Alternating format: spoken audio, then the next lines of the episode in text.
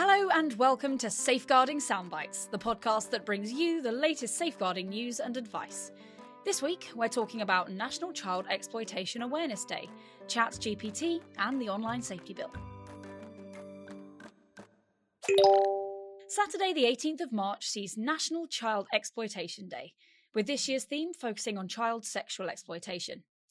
This form of child sexual abuse occurs when someone uses grooming alongside the promise of an exchange, such as gifts, money, affection, etc. The crime can be perpetrated by anyone, including family members, group leaders, or strangers. National Child Exploitation Day aims to bring awareness and remind people to think about, identify, and speak out against child exploitation. In recognition of the day, we've released an article explaining what child sexual exploitation is, how to recognise the signs, and a series of videos covering the topic. We've also created a shareable that outlines common warning signs and tips for protecting the children in your care. Visit our website at ineqe.com to find those. In the news this week, an updated version of ChatGPT, the online artificial intelligence chatbot, has been released.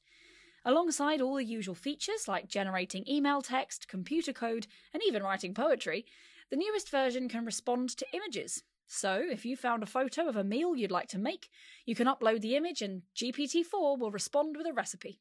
It can also now process around eight times as many words. Although ChatGPT might sound like the ideal AI, it has raised concerns amongst academics and safeguarding professionals alike. Stories have appeared in the press about the chatbot responding to prompts with inappropriate and harmful replies.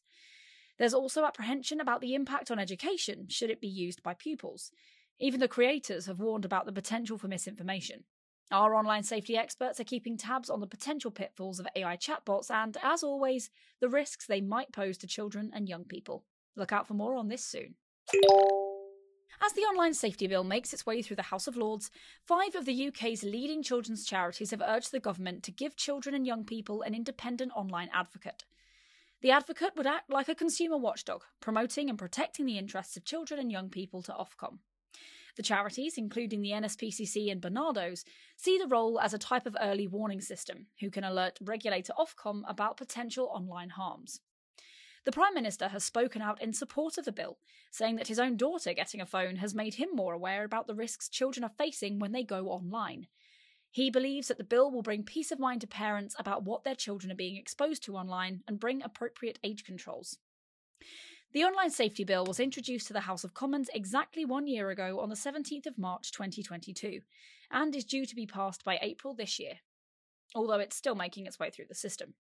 As always, we'll keep you updated on any major developments as they happen. New research by charity Shelter shows that one fifth of homeless children are changing schools multiple times. Due to temporary accommodation, 47% of school aged children have been forced to move schools, and 37% of those children have missed more than a month of school. The stats show that life in temporary accommodation can have a detrimental impact to a child's education alongside their relationships and sense of belonging. That's all for this week. Thank you for listening, and remember to give us a follow on social media. Just search for Ineqe Safeguarding Group on Facebook, Twitter, and Instagram. Speak to you next time.